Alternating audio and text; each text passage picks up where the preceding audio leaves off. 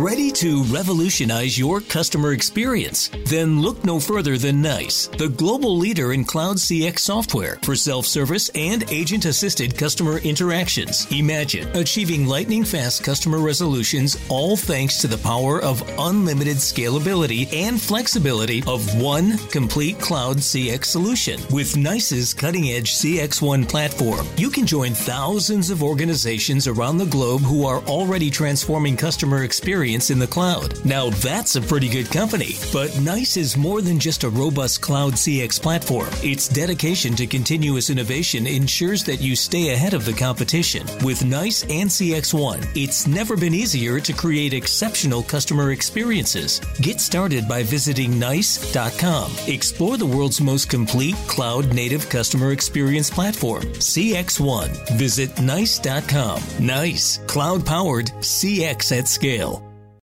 Ready to revolutionize your customer experience? Then look no further than NICE, the global leader in cloud CX software for self service and agent assisted customer interactions. Imagine achieving lightning fast customer resolutions, all thanks to the power of unlimited scalability and flexibility of one complete cloud CX solution. With NICE's cutting edge CX1 platform, you can join thousands of organizations around the globe who are already transforming customer experience experience in the cloud. Now that's a pretty good company. But NICE is more than just a robust cloud CX platform. Its dedication to continuous innovation ensures that you stay ahead of the competition. With NICE and CX1, it's never been easier to create exceptional customer experiences. Get started by visiting NICE.com. Explore the world's most complete cloud native customer experience platform, CX1. Visit NICE.com. NICE, cloud powered CX at scale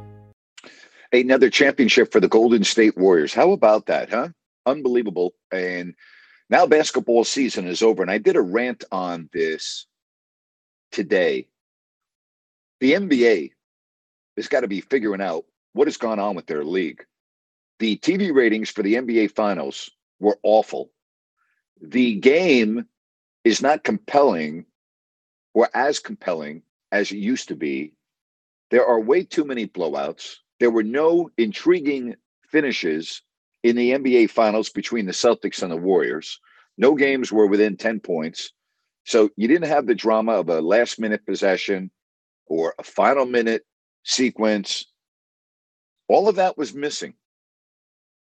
All of that gone in the NBA finals. The Miami Boston series was one of the worst conference finals in league history and yet it went seven games.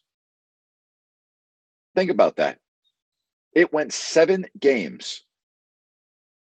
And it was horrible. It was awful. It was terrible. So, I mean, I don't know what the league needs to do. I mean, I have a couple of suggestions, but they need to figure it out. So now we can turn our attention to the uh, NBA draft next week. But I just thought we would start out talking about what's wrong with the NBA. Because again, the TV ratings were terrible in the playoffs, the NBA finals ratings were awful. The game itself is not compelling. The way the game is played now does not lend itself for as many close games as we used to have because of the three ball.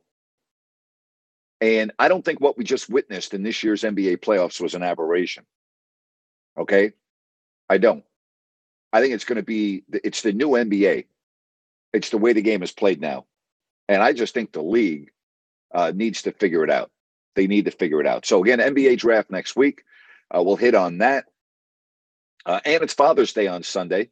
So, I figured that we could spend some time and uh, talk about some uh, Father's Day memories. I, I, you know, not all of us were uh, blessed to grow up with a father.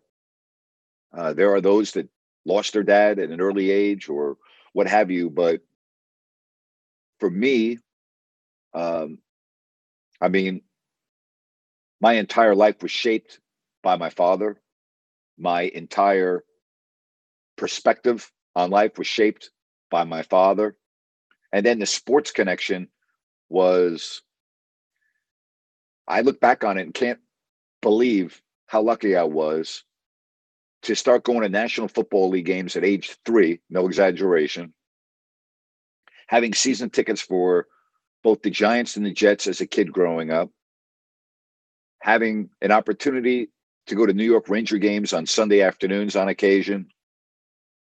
Couldn't go to a Knicks game because you couldn't get tickets. My dad used to take us to the Millrose games, the indoor track and field event every year at Madison Square Garden. I'll never forget when he came home and surprised my brother and I with all star tickets to the National Hockey League game. And I've always shared this. We never had good seats at any event we went to, whether it was the Yankee game. I remember being at Yankee Stadium for my 10th birthday, and the Yankees were playing the Tigers, and my dad caught a foul ball. He didn't actually catch it. He had to ran. Uh, my dad just bolted out of the seat, and he came back like 30 seconds later and handed me the ball for my birthday. I was 10 years old, and I went back and looked at the box score just recently. There were only 9,000 people at the Yankees Tigers game that night. And we were sitting in the upper deck along the third base line. Our seats for the New York Giants at Yankee Stadium were in the bleachers. Uh, when we used to go to the Ranger games on Sundays, we would be in the uh, balcony section at Madison Square Garden. And you know that there was not one time in my childhood where I asked my dad or even thought about, gee, how come we're not sitting closer to the field or closer to the court or closer to the ice? It never, ever even registered with me. It didn't matter to me. The thrill of getting up in the morning, knowing I was going to watch the Giants and the Cowboys or the Giants and the Redskins or the Jets and the Colts or the Jets and the Bills or the Jets and the Patriots. Every Sunday, we were at an NFL game. We would go to church in the city. It took us about an hour to get there. And my dad would put my brother and I in the Sunday school at the Community Church of New York. And I'll always remember my dad coming to get my brother and I out early. And my dad had it just timed to the second we would walk into the bleachers at Yankee Stadium, literally, as the national anthem was getting ready to be played. And I remember Robert Merrill always with the national anthem. It was recorded. Bob Sheppard, the public address announcer. And my dad would give me 75 cents and give my brother 75 cents. And that would buy two hot dogs, a soda, and an ice cream. That's it, 75 cents. And that was how my Sundays was spent as a child. And I passed that right along to my boys. And the bond that you have with sports, I, I don't I don't really know what else provides a bond like being at a game with your dad. And I'm I'm keeping it to fathers. I mean, I'm sure you had special moments at games with your mom or your aunt or your uncle, but you know, it's Father's Day, so we're talking about dads. And whether you are a dad now or whether you shared incredible memories with your dad, I'll never forget. As a little boy, my dad went to Union College in New York.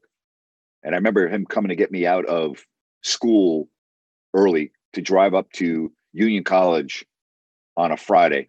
And I was a little kid at the time. And I'll never forget this. I had to go to the bathroom in the middle of the game, but where we were sitting, you couldn't there was no way and so i remember my dad passing me down on top of the fans. They would just have their arms outstretched and they literally passed me from row to row to row to row all the way down to where i could run to the bathroom. Their hands were all above their heads and that's how i got out of the stands at union college to go to the bathroom as a little kid. I mean, I have amazing memories. I was at some amazing games. We went to college basketball games at Kings Point. We went to college basketball games up at Union College, which was a four hour drive. We used to go to college hockey games in Union when Ned Harkness was the coach and they built a powerhouse program. I mean, I have great memories of being at sporting events with my dad and my brother, really for my entire childhood. For my entire childhood. And I'll never forget my dad, who had his own business and he was an insurance broker in New York City that was started by his father. It was called Matthew Napier and Company.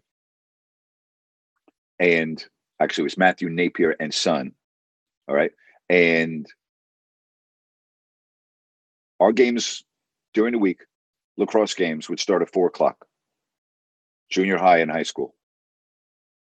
And my dad didn't miss one lacrosse game that I played in in junior high or high school.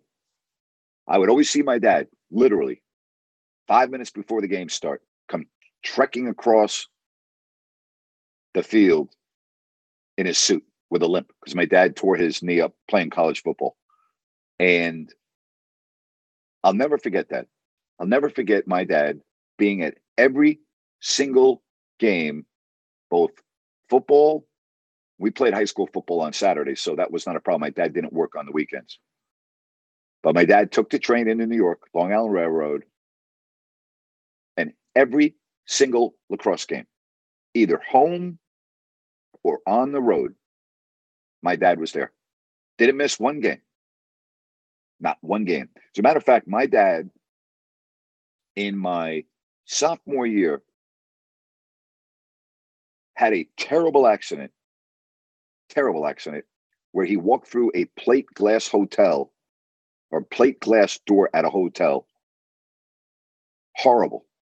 Had a massive injury to his leg. I mean, it was very scary.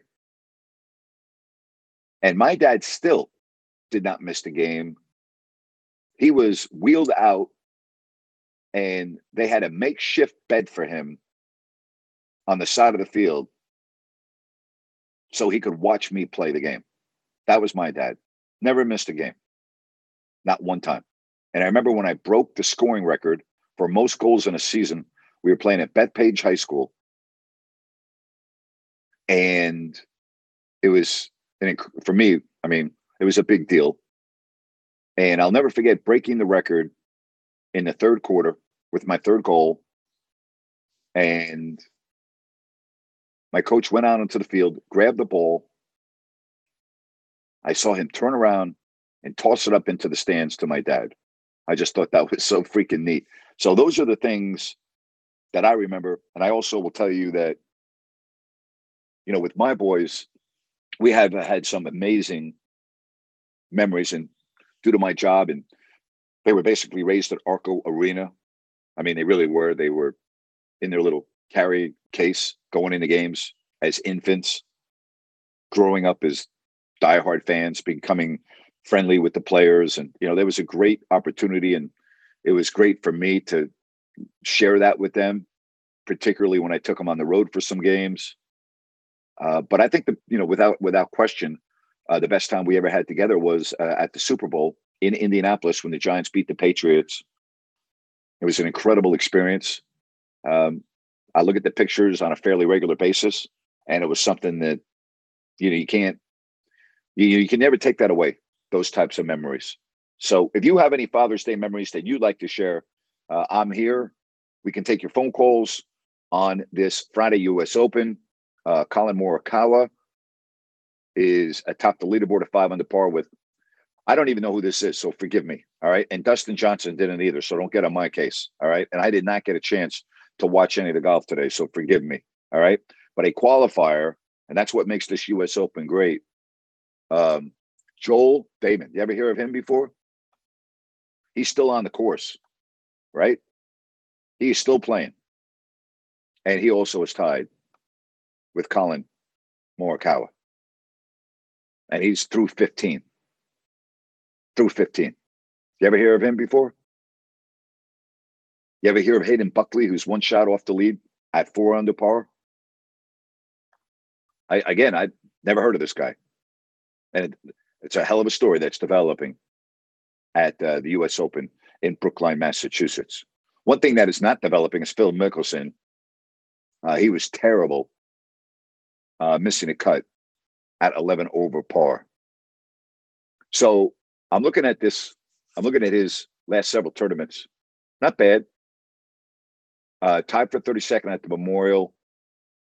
Tied for 63 at the Charles Schwab. Made a little bit of money there at 18 grand. Made 68 grand at the Memorial. Made 21 grand at the Wells Fargo Championship. So, you know, again, I'm sure if you are a diehard, diehard PGA fan, you know who Joel is. I don't.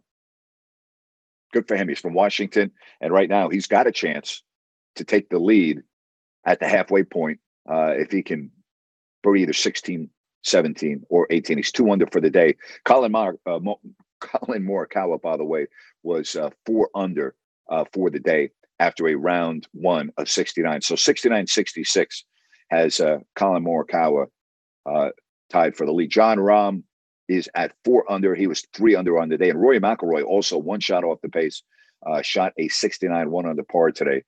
Scotty Scheffler, he's right there. Two shots off the pace at three under par.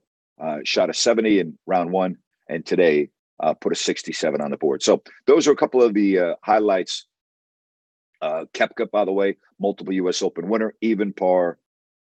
Uh, did not play well in round one, did shoot well today uh, with a 67. But again, Phil Mickelson, terrible, uh, is not going to be around for the weekend.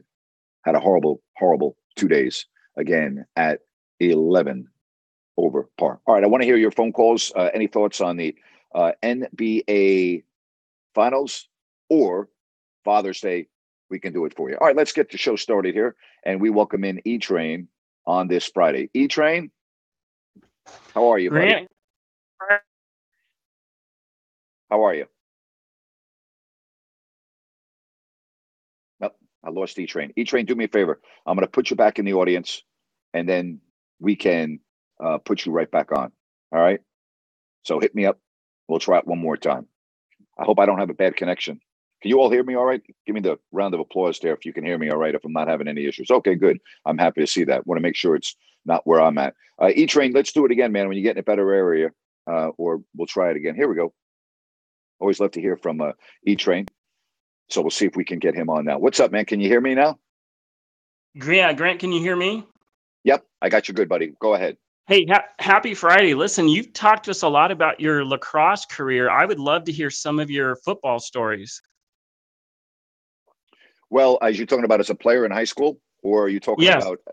Uh, you know, I started playing uh, football uh, as a kid, and then I I didn't really I, I stopped playing at a very young age, and then I uh, played in junior high school and was a uh, defensive lineman, and for whatever reason, my coach uh, in where we went to school, seventh, eighth, and ninth was junior high school, and for whatever reason, my coach in ninth grade did not like me. I'll ne- never forget his name. His name was Leonard Mintz, M I N T Z.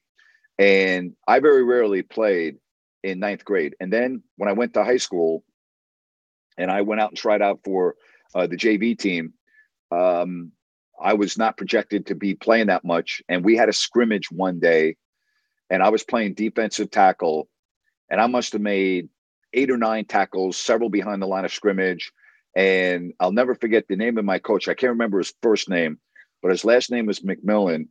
And he walked up to me and he goes, Man, what the hell got into you today? I didn't know you could play like this. And I never left the field after that. I was what they called a strictly. I didn't play offense, I only played defensive line. And I started every game that year. And then I started uh, on the varsity uh, my next year as a junior, and then was all division in my senior year. Uh, but I was really, my forte was lacrosse. Uh, I was uh, all county. I missed being a, an All American by one vote and went to college to play lacrosse, and that was my sport. But I love playing high school football. It was great. We had a phenomenal, phenomenal coach. His name was John Miller. I probably learned more about life uh, from John Miller than any other person other than my dad. He was a phenomenal uh, influence on my life. He was a great man and somebody that shaped my life in addition to my father. So I was really, really blessed. Matter of fact, my my sophomore year when I was on the JV, uh, the varsity was uh, the best team in New York State. Uh, their quarterback ended up going to North Carolina and played for the North Carolina Tar Heels, Matt Kupec. Uh, they had their running back went to Penn State. I mean, they were a hell of a team. They were they were the state champions uh, when I was a sophomore. But I wasn't on that team. I was on the JV team.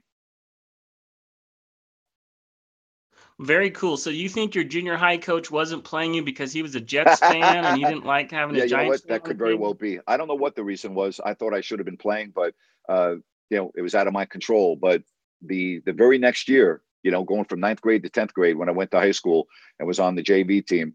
After that scrimmage that day, I was on the field in first string defense and never left the field for the rest of high school.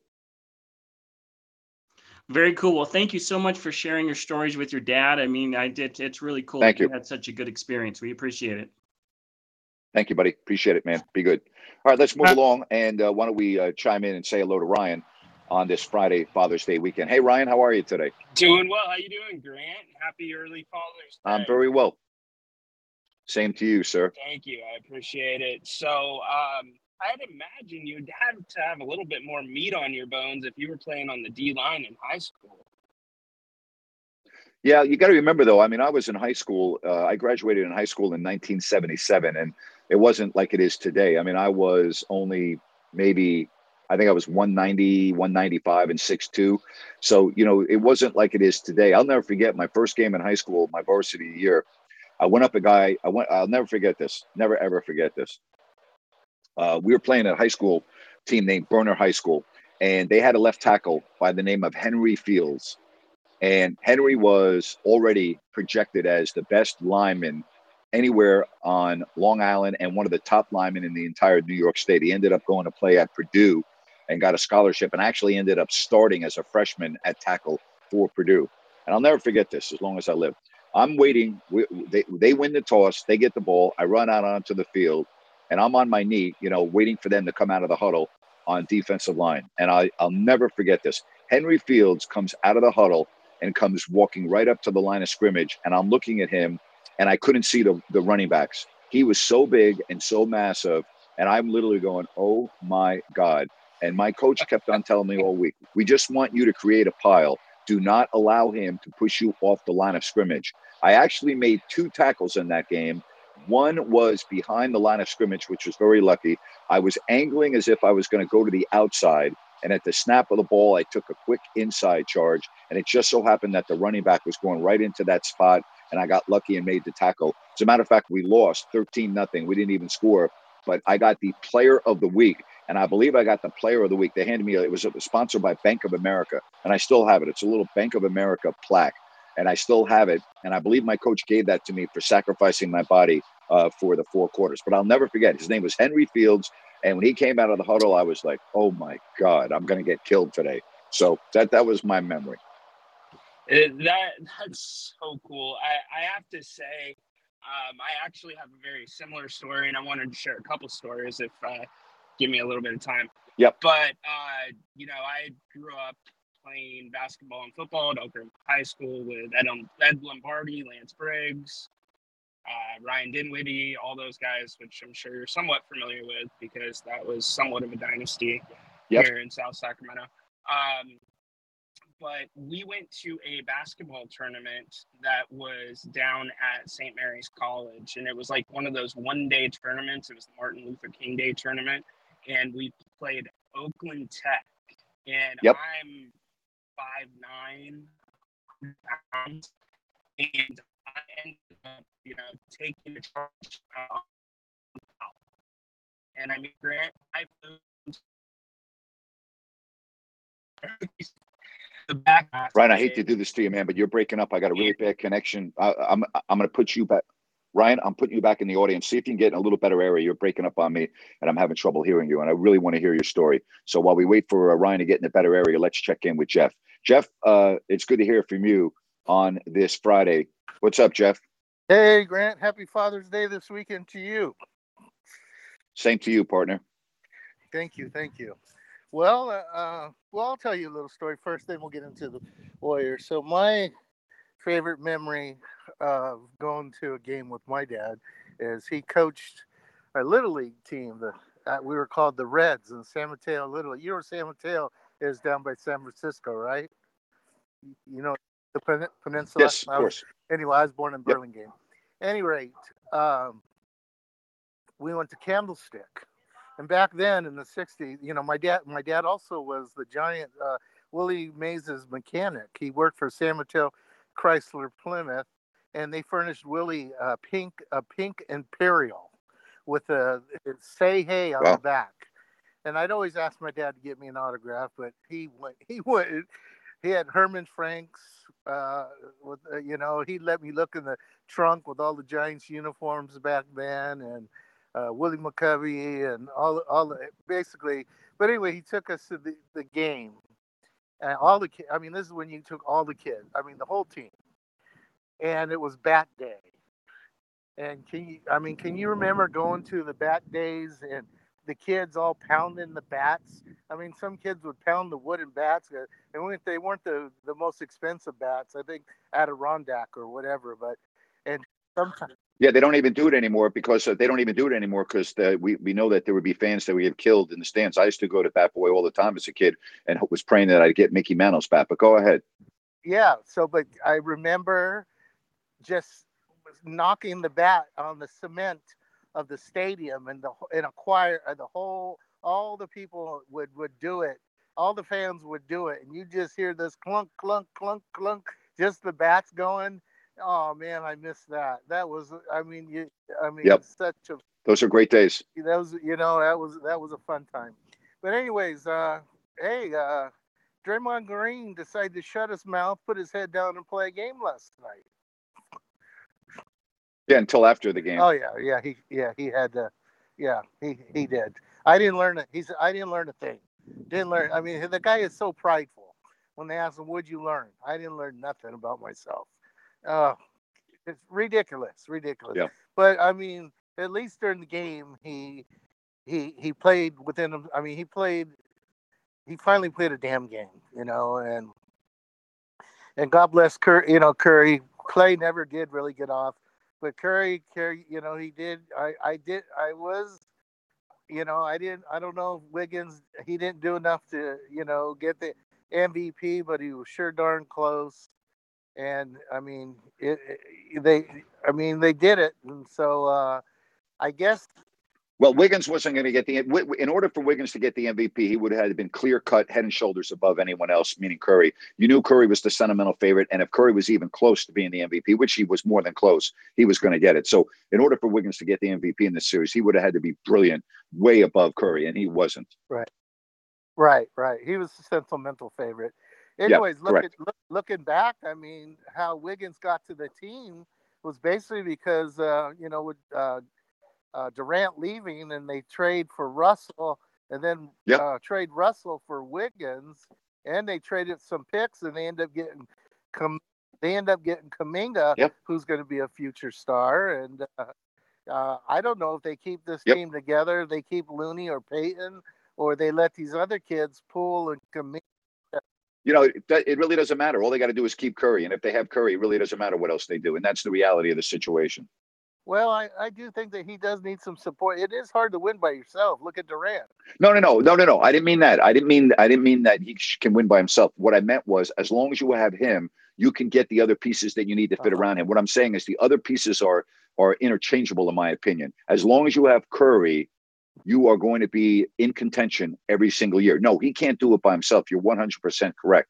And listen, you, you the Warriors do have a, a, a, large talent base, but all I'm saying is, as long as you have Steph Curry, you can build around him, and you you don't have to have the same players that you have on the team this year. I mean, look at the different pieces of the puzzle that the Warriors have had winning championships. But as long as you have Curry, you're good. Yeah, he's he's the main he's the common denominator, right? Yeah, yeah, yeah. He, I, I, what do they say about Reggie Jackson?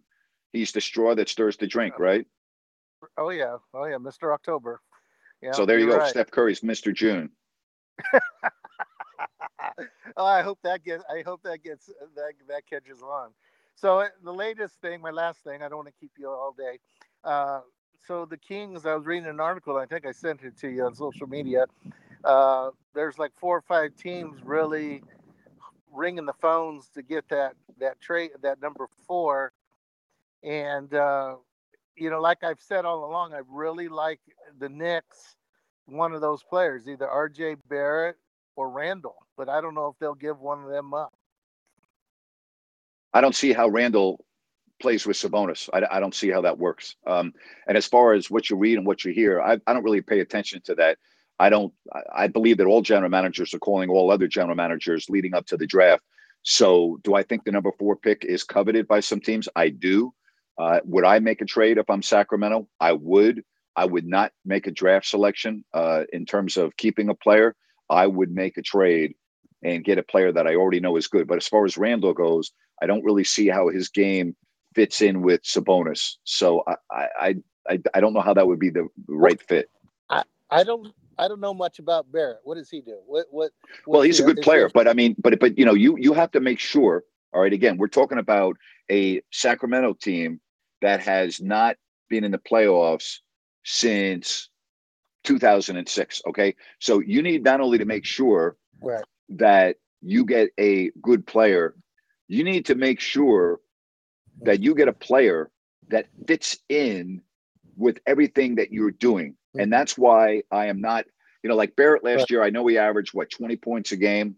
Okay. Uh, but that's fine and dandy. But will he fit in with the other parts of what the Kings have? You know, he shot well from three point land. Uh, I think he was, you know, 34%. I mean, he's a good player, but you're going to need more than just RJ Barrett for the number four pick in the draft. What what position does he play? Well, he's six six and you know uh, 220 pounds, so he he plays multiple positions, which are like I mean he's technically a shooting guard, but he can play small forward as well. Well, okay, I got you. So kind of like a Harrison Barnes, no? Um. Uh. Yeah. I, I that's yeah. Uh, okay, you can call him that. I mean, he rebounds at six a game. You know, he can pass. Uh, you know, his his mm-hmm. Uh, shooting was not great last year. I think I read was like forty percent. So that doesn't. I'm not enamored with that, but um, we'll see. You know, we'll see. Again, I don't. I don't think the Kings are going to make a trade with the Knicks. So, Jeff, I'm going to get to some other calls. You have a good Father's right. Day. You take care. You too, Grant. Bye bye. Hey, folks, I want to talk to you about ZBiotics. Let's face it, after a night with drinks, I don't bounce back the next day like I used to. I got to make a choice. I can either have a great night or a great next day. That is until I found ZBiotics. ZBiotics pre alcohol probiotic drink is the world's first genetically engineered probiotic. It was invented by PhD scientists to tackle rough mornings after drinking. Here's how it works when you drink, alcohol gets converted into a toxic byproduct in the gut. It's this byproduct, not dehydration, that's to blame for your rough next day. ZBiotics produces an enzyme to break this byproduct down. Just remember to make ZBiotics your first drink of the night. Drink responsibly, and you'll feel your best tomorrow. And again, I was a bit on the fence about ZBiotics initially, but then I was at a birthday party. Uh, my buddy and his wife had rented out a restaurant, and I had a couple of drinks, and I'm like, you know what? I'm going to give this a shot tonight. And you know what, folks? Believe me, it is the real deal. Vacations, weddings, birthdays, reunions. Hey, there's so much going on, right? Get the most out of your spring plans by stocking up on pre-alcohol now. Go to zbiotics.com slash grant to get 15% off your first order when you use grant at checkout. ZBiotics is back with 100% money back guarantee. So if you're unsatisfied for any reason, they'll refund your money. No questions asked. Remember, go to zbiotics.com slash grant. Use the code GRANT at checkout for 15% off. Thank you, ZBiotics, for sponsoring this episode and our good times. Ready to revolutionize your customer experience? Then look no further than NICE, the global leader in cloud CX software for self service and agent assisted customer interactions. Imagine achieving lightning fast customer resolutions, all thanks to the power of unlimited scalability and flexibility of one complete cloud CX solution. With NICE's cutting edge CX1 platform, you can join thousands of organizations around the globe who are already transforming customer experience experience in the cloud. Now that's a pretty good company. But NICE is more than just a robust cloud CX platform. Its dedication to continuous innovation ensures that you stay ahead of the competition. With NICE and CX1, it's never been easier to create exceptional customer experiences. Get started by visiting nice.com. Explore the world's most complete cloud native customer experience platform, CX1. Visit nice.com. Nice, cloud powered CX at scale. All right, let's see if we got a Ryan better connection with Ryan. I want to hear what he had to say. Uh, Ryan, how are you, man? Let's see if we got you good. What's up? Grant, Grant, can you hear me a little bit better? Yep, go ahead, buddy. So I'm gonna cut the but your father uh, really rang home with me because my dad, I've told you before, he's a pilot, um, and he always not only to be at every game for me when I was in high school, but he was also participating and doing all the cooking for the uh, you know stands and everything. And so it was just a really good, cool thing. I, I guess the question I have for you because we grew up going to games at Arco. I've sat on the floor. I've sat, you know, up in the bleachers. And how much did you learn from the people around you that were also in the bleachers? And how did that influence you getting into what you're doing now? Oh, I, I, learned. I learned a lot. I was in the bleachers at Yankee Stadium at the football games, and I learned uh, an immense amount just listening to the conversation that they would have with my dad and back and forth. That's a great great question. Uh, I did learn a lot from listening to fans around me. I also learned that there are a lot of idiots that go to the games that have no idea what the hell they're talking about. So I did learn that as well. We had a guy that sat next to us at Giant Stadium when the Giants were a powerhouse in the 80s. And uh, he was one of the, and he was there every week. And he was one of the most obnoxious, dumbest fans that I've ever heard. Um, he was a fair weather fan. He'd be killing Phil Simms one week, then loving Phil Simms the next week, then killing him. You know, and the guy was an idiot. So you know, you, you I did learn a lot, but I also learned that there are a lot of idiots that go to the games. Oh, there's definitely knuckleheads. I could tell you stories about San Diego Charger right. games. Um, you know, one, this actually will hit home for you. There was uh, two guys that were firefighters on 9-11 and they made trips to or they made one trip a year to football games um, outside of new york and they decided to do the chargers game it's the first one that Eli Manning was playing in in San Diego. And there was a couple of guys, and this is actually one of the least classy and most classy things I've ever seen. There were, you know, the knuckleheads that are waving flags, and they were putting the flag over these gentlemen's head every time something happened with the Chargers with the first down. And yeah, and wow. they ended up basically exposing themselves and putting it on one of, you know, their shoulders and uh, that's a reason to go. That's a fight, and so if a fight yep. ensued. Yep. And you know we got it broken up, but the Chargers arrested or the security arrested those gentlemen, and they upgraded the guys from New York firefighters to field passes. Right. That's yeah, awesome. It was the coolest thing, the worst and coolest thing I've ever seen. They did the right thing but um, you know, I've yep, they did the right yeah, thing. Yep. I, have learned so much from sitting up in the stands at Arco, and you know, though I'm not saying you don't have true fans on the floor, you definitely do, but the diehards are up high, and you know, obviously you want to be close to the action, but at the same time. To be honest with you, it's almost funner to be yep. with the people there because, just like you said, you learn a lot. So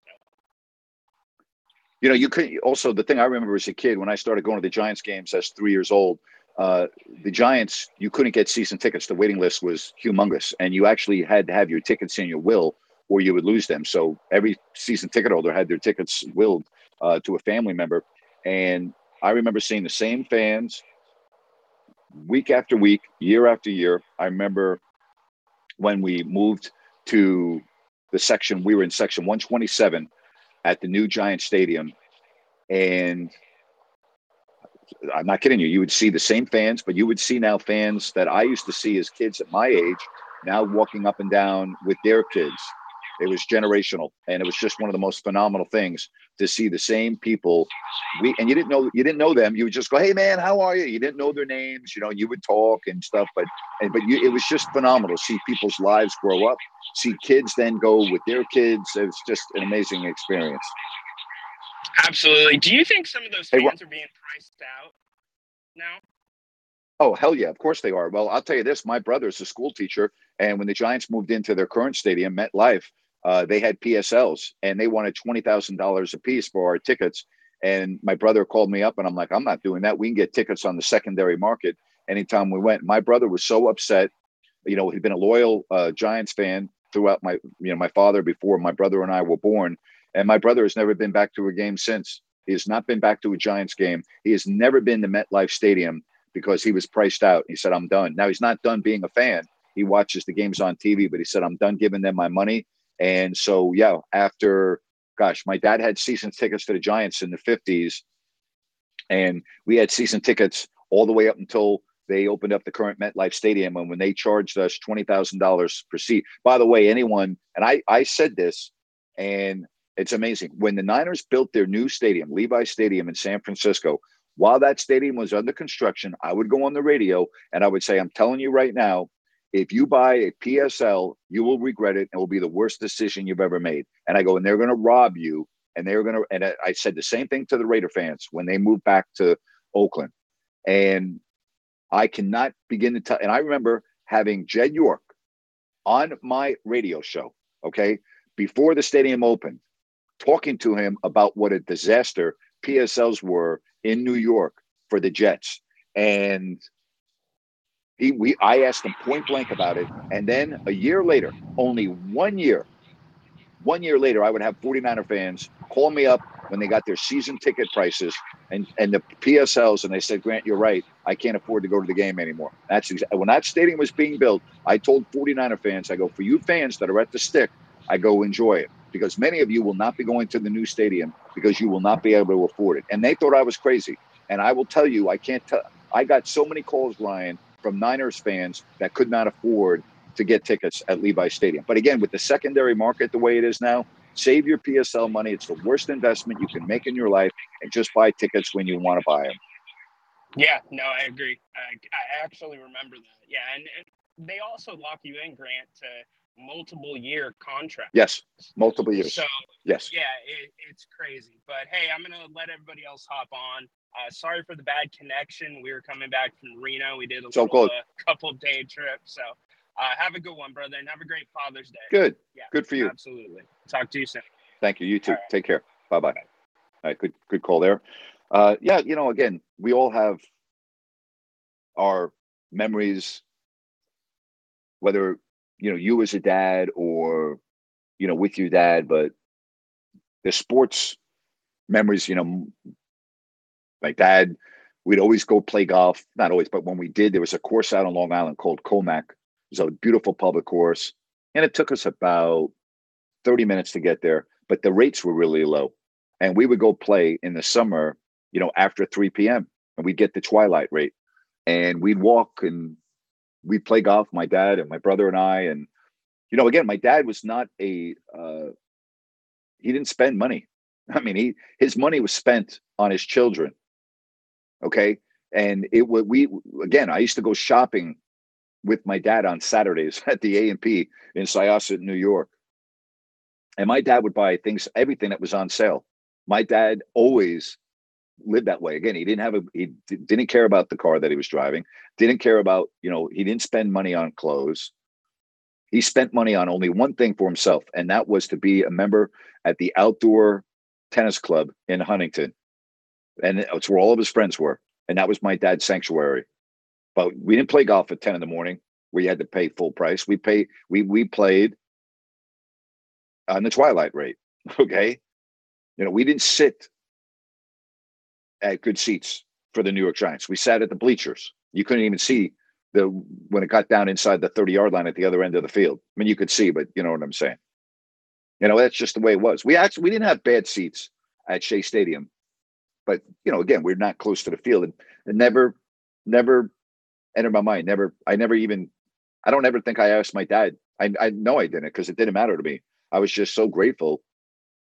There was something I can't really getting ready to go into an NFL game or walking into Madison Square Garden, like the energy is like I could just walking off the subway at Yankee Stadium and the energy outside of the stadium with everyone walking and getting ready to go into the stadium and then you know handing your ticket to get through the turnstile and walk up the ramp at section 46 in the bleachers at Yankee Stadium.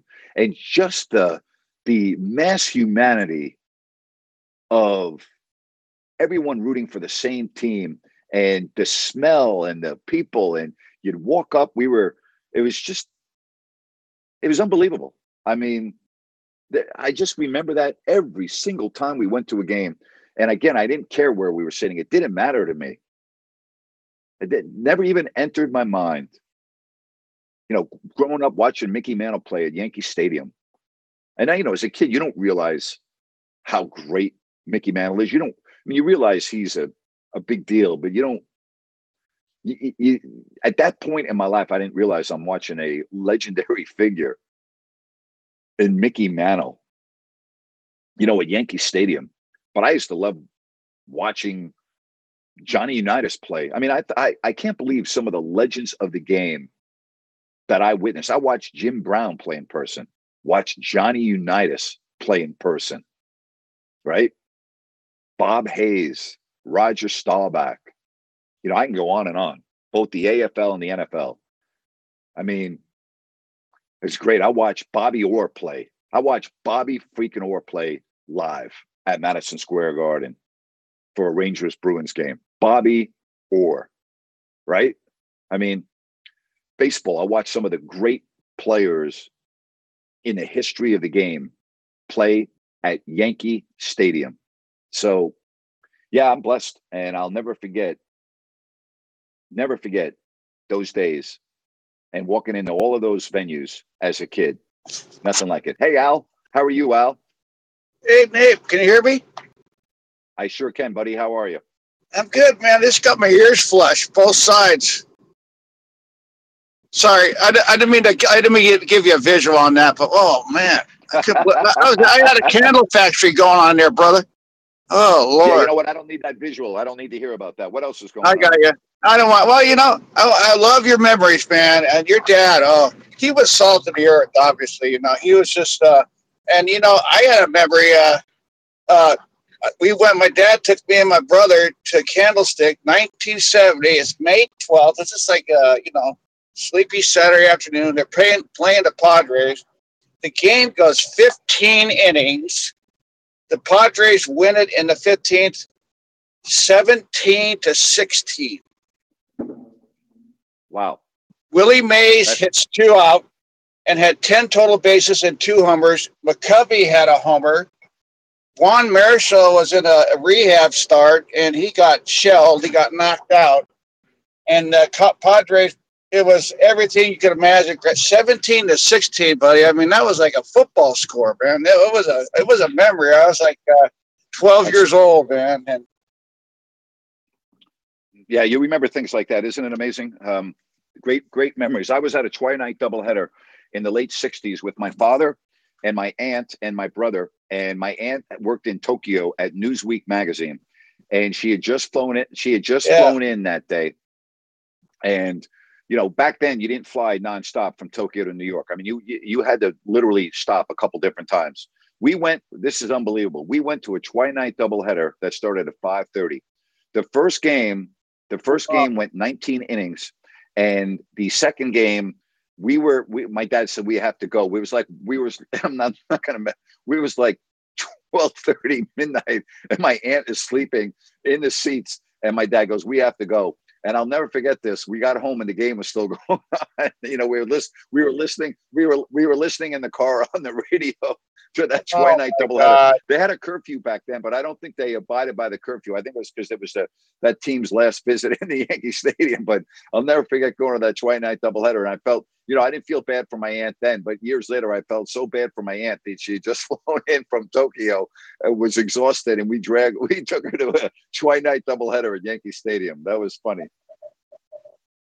Ready to revolutionize your customer experience? Then look no further than NICE, the global leader in cloud CX software for self service and agent assisted customer interactions. Imagine achieving lightning fast customer resolutions, all thanks to the power of unlimited scalability and flexibility of one complete cloud CX solution. With NICE's cutting edge CX1 platform, you can join thousands of organizations around the globe who are already transforming customer experience experience in the cloud. Now that's a pretty good company. But NICE is more than just a robust cloud CX platform. Its dedication to continuous innovation ensures that you stay ahead of the competition. With NICE and CX1, it's never been easier to create exceptional customer experiences. Get started by visiting NICE.com. Explore the world's most complete cloud native customer experience platform, CX1. Visit NICE.com. NICE, cloud powered CX at scale.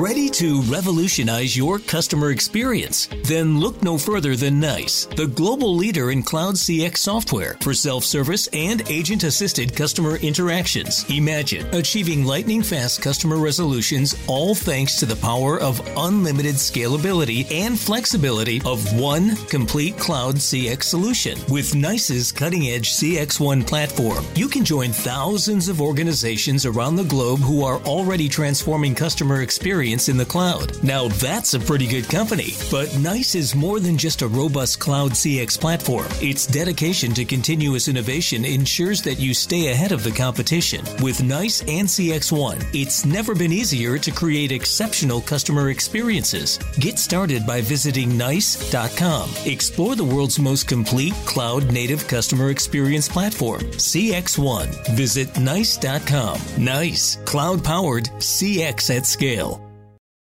Ready to revolutionize your customer experience? Then look no further than NICE, the global leader in cloud CX software for self service and agent assisted customer interactions. Imagine achieving lightning fast customer resolutions, all thanks to the power of unlimited scalability and flexibility of one complete cloud CX solution. With NICE's cutting edge CX1 platform, you can join thousands of organizations around the globe who are already transforming customer experience in the cloud. Now that's a pretty good company. But NICE is more than just a robust cloud CX platform. Its dedication to continuous innovation ensures that you stay ahead of the competition. With NICE and CX1, it's never been easier to create exceptional customer experiences. Get started by visiting NICE.com. Explore the world's most complete cloud native customer experience platform, CX1. Visit NICE.com. NICE, cloud powered CX at scale. Oh my God, 19 yep. innings in, in the first game. Oh my God, it was, oh, that's uh, incredible. You know, the Candlestick you used to get uh, an award if you if you stayed extra innings on a night game. They gave you I forget what the award was, but you know, because it was so goddamn cold. Nate was on the Hunters Point. Yep. And I don't know yep. what moron. You talk about designing stadiums and where they set them, and you talk about Levi's and the PSL, but who they, who, it, they built up. It, it was always windy. I mean, there was no such thing as a routine catch out there. I mean, Willie, eh, and for a while there, Candlestick was open in the back, so you could see the cars in the parking lot. Then they enclosed it, which didn't make the wind any better. It made it kind of worse because you didn't know which direction it was coming from. And if you if you if you stayed the full Amazing. extra innings, you got an award because you couldn't drink a beer or any beer at night games at Candlestick, you had to have the hard stuff because otherwise you would, you know, you, you just freeze. But uh, that's one of my memories, and I, I love with you though. I, I didn't care where I sat as a kid. You know, my dad used to take me and my brother to Kezar Stadium before the Giants moved to uh, the Niners moved to Candlestick, and we saw some games at Kezar. We saw, you know, you talked about your guy Larry Wilson for the Cardinals, and I saw Johnny Unitas and the those in 1968 it was I think, and that's when the Colts were in the coastal division. But we were in Kezar. I never cared. I didn't even think about as a kid where I sat. I just was so thrilled to go to a game, and my dad always made sure because we didn't have a lot of money, and so he always made sure he'd take us to a giveaway. Like a bat bat day was like Nate. This wasn't. This was real. This is like a thirty ounce Louisville Slugger. So that that was my great memories of my dad. and scraped up whatever money he could. I got to see my Rams play for the first time at Candlestick. I was like 15. It was uh, and he scraped up the money. That was Chuck Knox's first year, and uh, Bloods Rams went 12 and two that year, and he he had a couple sacks in that game. But that's some of my memories. Real quick though, and I'll let you go. Were you surprised at Tim Brando's uh, take on the on the the live tour and Phil and those guys? You know, because uh, I, I took it like you were a little bit surprised when he said, "Hey, can you blame him because you know the money's incredible, the money's huge." What was your what did you were you surprised by that? No, I, you know what? I I know. No, I wasn't that surprised um, because it's not just Saudi Arabia. I mean, again, we just had the world go to Beijing and go to the Olympics, and I think that yeah. you know uh, uh um, this is a really delicate situation. It really is. Um, I. I don't, and I'll be very honest with you, Al. If somebody came up to me and offered me that kind of money to be the announcer for the tour, I, I don't know if I would say no. I'd have to really sit down and talk with people and, and educate myself. It's a really delicate, delicate topic. It really is.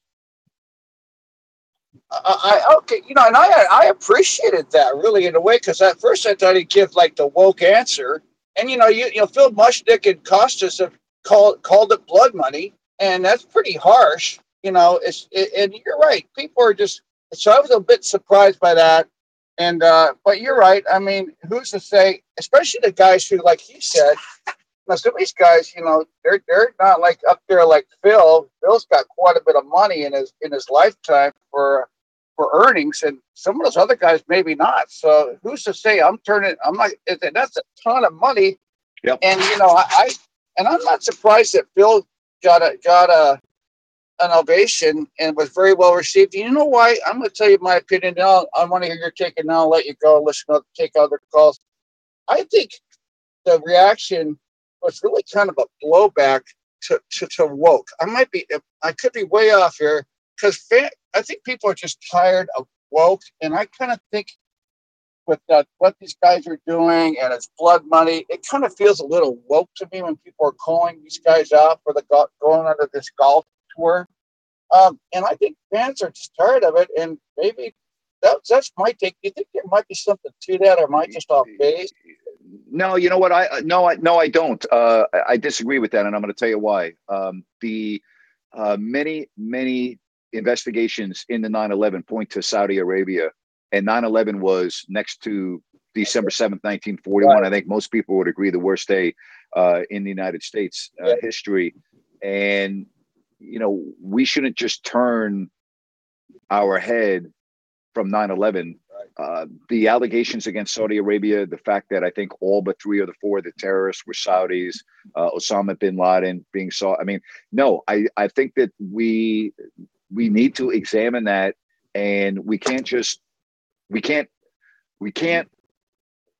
I, how do I want to say this? I want to make sure I say this properly. We right. 9/11. Uh, I I don't know if we should be going over and participating in a country's league right. where there is very, very credible evidence of their yeah. participation in the events leading up to 9-11 and 9-11 itself. I don't think we should just turn a blind eye to that. What do you what's your take then on were you surprised that Phil was pretty well received and the fans were supportive? Uh, no, surprise you? No, no, it, it did not surprise me because I think a lot of fans aren't educated uh, enough to. And, and I'm listen. I wouldn't have booed Phil, but I wouldn't have cheered him either. I don't know. I, I I've been going back and forth on this almost every day when I get yeah. when I read more information, and so I'm kind of neutral on this right now. I all I know is the people that are upset that are saying it's blood money. I think it's justified. Um, the things that I've read, I think it is blood money. And the question is, how's that any different than you know wearing Nike apparel or uh, being a, yeah. being part of the Winter Olympics in China, or I, I, I don't know. It's a very delicate topic. It really is. You know, you can dig deep on just about any Nike. Uh, yeah. Whereas there, look at those third world sweatshops, Nate. these people are paying. These people are working in, in substandard conditions. They're not. Yeah. There's no Cal. There's no OSHA over there, man. And they're they're getting they're getting slave wages, and Nike's making all the money. And you can even say that about Starbucks. They're, they're being from Ethiopia. The farmers who, who who make you know. So you can just tie that in there. I'll just leave you with happy birthday tomorrow, man. I hope you have a. I know you're going to be celebrating watching hockey and Thank you. and uh Yeah, and yeah, and then Well, uh happy Father's Day to you. Have a great Father's Day. yeah, thank you. And you go enjoy your day on Father's Day, and uh, I'll just say you. shoot the puck and have a good weekend, man. All right, take care. Bye bye. Yeah, some great memories. Um, great, great memories on uh, we celebrate uh, Father's Day. Have a great weekend, everybody. Really appreciate your support. Uh, be well, and uh, we'll talk to you on Monday. Until then, Grant Napier saying so long, everybody.